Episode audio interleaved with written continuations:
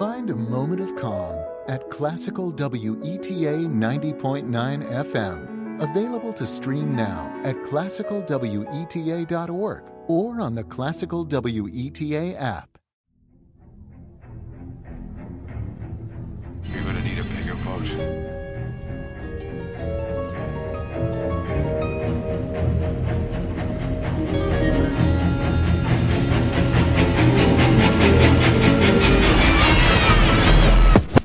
Can accept it or be stupid and be a skeptic. Inconceivable, unbelievable. Unidentified flying objects.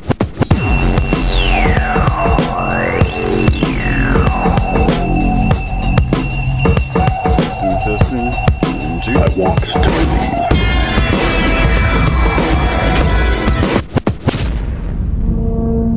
Welcome to a special holiday edition of the I Want to Believe podcast. I'm Nomar Slevik. I'm Kyle Sawyer. What do Jaws, Stephen King's son, and a murder mystery have in common? Well, we'll tell you in a sec. But first, a quick reminder that all of our I Want to Believe social media and email are in the show notes. Also, season three of the podcast launches on January 10, 2020. What?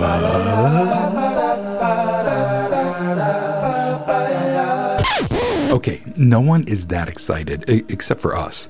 New episodes include The Bat Beast of Kent, a story about a police sniper who witnessed a Bigfoot while on duty, The Honey Grove Lizard Man, a ghost ape, Kurt Russell witnessing something out of this world, and so much more. So definitely look out for that. And if you forget, I'll annoyingly blast my social medias about it, so that'll be fun. Lastly, you can watch my documentary Otherworldly Amor on Amazon Prime right now. We are over 100,000 views, which is totally insane because I never thought anyone would see it. DVDs are available, so check the show notes for links. Okay, let's talk about that time Joe Hill solved the murder. A little over a year ago, Rose Minutaglio, a staff writer for the ELLE website, wrote a featured entertainment piece for Esquire.com. The article discussed how famed author Joe Hill, one of Stephen King's sons, went to see a 40th anniversary screening of one of his favorite movies, Jaws. While watching the movie with his own sons, he made a startling connection to a real life murder mystery that occurred in the same time frame that Jaws was being filmed, and in the same location, in Martha's Vineyard, 1974. Well said, my friend. So, for Joe, this all started in 2015. He was in a New Hampshire movie theater with his three teenage sons. All of them were, quote, stoked to see a special 40th anniversary screening of Jaws. All four individuals were enjoying the movie when, at approximately 54 minutes in, Joe's arms became riddled with goosebumps. He reportedly jumped out of his seat due to a particular scene in the film. His sons found it quite odd because they knew their father had watched the movie over a dozen times throughout the years, nor was it any sort of macabre scene. The article stated, it wasn't your typical jump scare. No image of a hungry giant white shark attacking a beachgoer. Instead, it was a scene in which a crowd boards a ferry on the 4th of July, a seemingly innocuous moment in Steven Spielberg's iconic masterpiece. What Joe found so startling about the scene was actually fairly innocuous on the surface. As people were boarding the ferry, Joe spied a woman who looked familiar to him.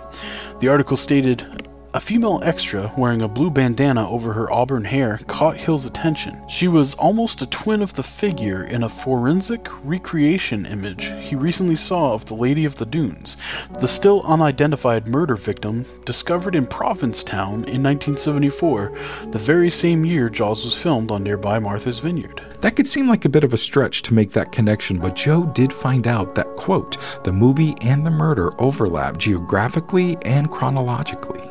That's right. He followed up by saying that because of that overlap, it is, quote, allowing for the possibility that the Lady of the Dunes was in the right place at the right time, or rather the wrong place at the wrong time. The Esquire article goes on to say that Joe, quote, first developed a macabre fascination with the Lady of the Dunes after reading about her death in Deborah Halber's 2014 book, The Skeleton Crew How Amateurish Sleuths Are Solving America's Cold Cases, which details the modern phenomenon of citizens using internet resources to identify unidentified human remains. I didn't know that sort of thing was a thing, but it's pretty fascinating, and now I need to get that book. Yeah, man, me too. And here's some info on the Lady of the Dunes. Uh, she's thought to be in her mid 20s to 30s, and her body was, quote, discovered on July 26, 1974, about a mile east of the Race Point Ranger Station on the northern tip of Cape Cod. The nude, decomposing body was discovered by a 13 year old girl who was walking her beagle in the dunes. The woman was estimated to have been deceased for up to three weeks. Her long, reddish brown hair was pulled back in a glittery hair tie, and she had seven gold crowns in her mouth that were worth thousands of dollars. Her hands were cut off and missing, presumably so she couldn't be identified through fingerprints. Her skull was crushed, she was nearly decapitated, and her body was lying on a beach towel as if she'd been sharing it with a companion, according to the Provincetown Police Department. Jeez, man, that's grisly. Yeah, and sad. Yeah, definitely. The article continues by saying, quote, her head rested on folded Wrangler jeans and a blue bandana very similar to the outfit worn by the extra in the ferry scene from Jaws. After the immediate shock, Joe Hill sat back down in his seat, his pulse returning to normal. I was like, no way, he recalls of his disbelief. I have the kind of imagination that churns out ghost stories almost automatically. I've just done it so much that I told myself, you're, you're, you're telling yourself a ghost story. Still, he couldn't get the woman from Jaws, her blue bandana, her auburn hair out of his head. When he got home, he rewatched the movie on his laptop, thumbing through the ferry scene frame by frame. He told friends about his theory, including a buddy who works for the FBI who said, quote, "It was interesting and sometimes very cold cases have been caught by stranger ideas." Well, so okay, so he brought it to the attention of his buddy who happens to work for the FBI. That's pretty cool. Did his theory get any traction? Here's what Joe said I thought there really might be something there, so I did what any sane person would do. I put it on the internet. Okay, so not enough for the FBI to run with, but here's what Joe did. He described the idea in a Tumblr post noting the similarities between the lady in the dunes and the extra from Jaws who had the blue bandana. It is impossible to say with complete precision when they filmed the July 4th crowd arrive sequence, which is where this shot appears, but we know it was almost certainly shot in June because they filmed all the Coney Island scenes they could early. The water was too cold for swimming and the malfunctioning shark wasn't ready until late July. We also know the Lady of the Dunes was alive in June and that the filming of Jaws was a big deal locally. Okay, so this is actually starting to come together. Don't get me wrong, it's completely conjecture, like Joe admits, but it's still possible.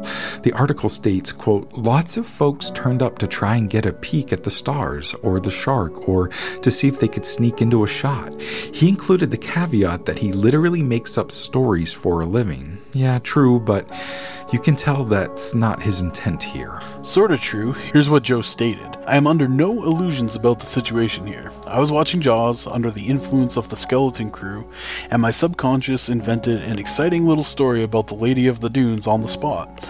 It was so good I persuaded myself it might be true. It is a hell of a what if, isn't it? What if the young murder victim no one has been able to identify has been seen by hundreds of millions of people in a beloved summer classic, and they didn't even know that they were looking at her? What if the ghost of the Lady of the Dunes haunts Jaws? Okay, fair enough, but it was still not the intent to write a story about this. It's more like a symptom of his writing. He's just constantly, unintentionally creating stories. Also, it really is a hell of a theory, one that makes sense. The article continued, quote, Hill's theory went viral this summer after it was featured on Wondery's Inside Jaws, a podcast devoted to Steven Spielberg's journey from inexperienced director to influential filmmaker. And it's not the first time his idea has been picked up.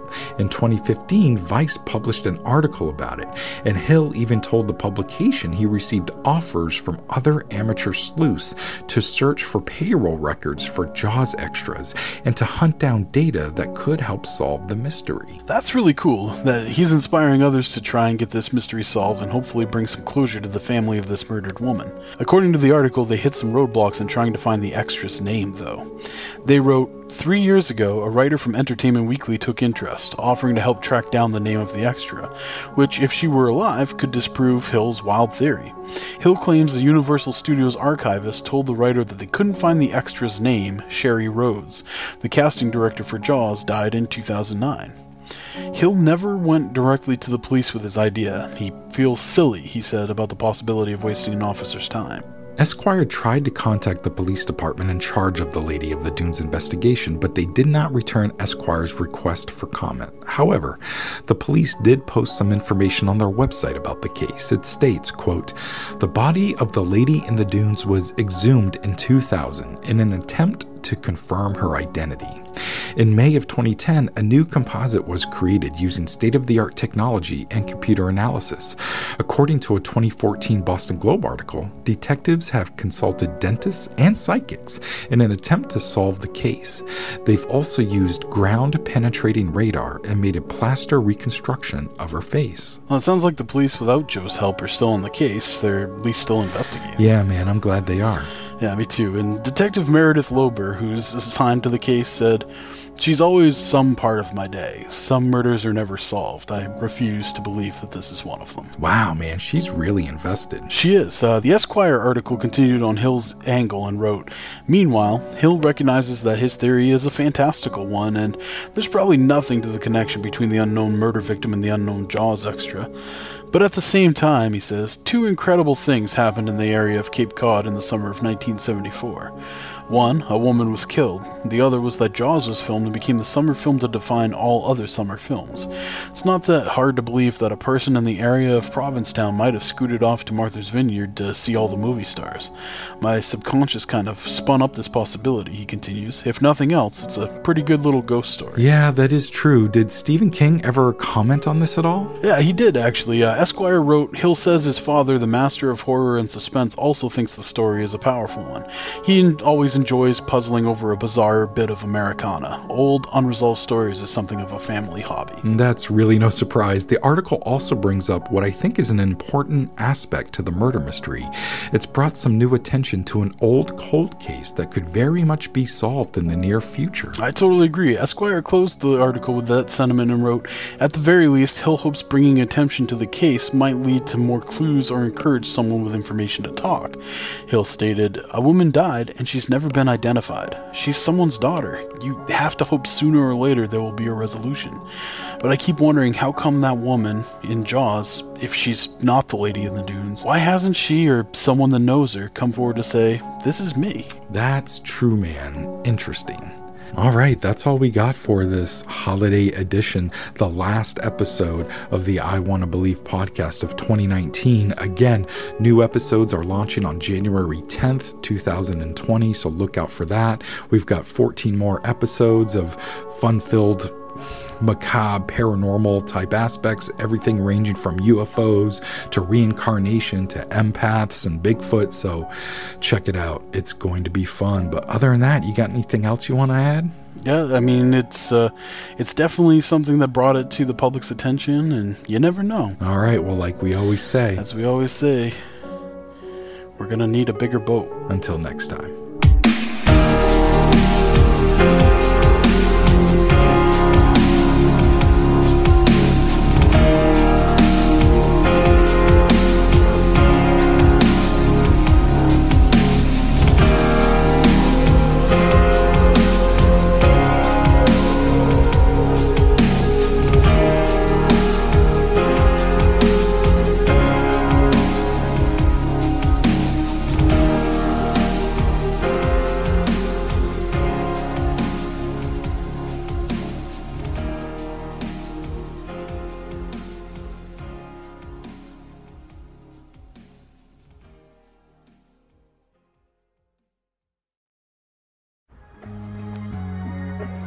Everybody should definitely come to Baltimore.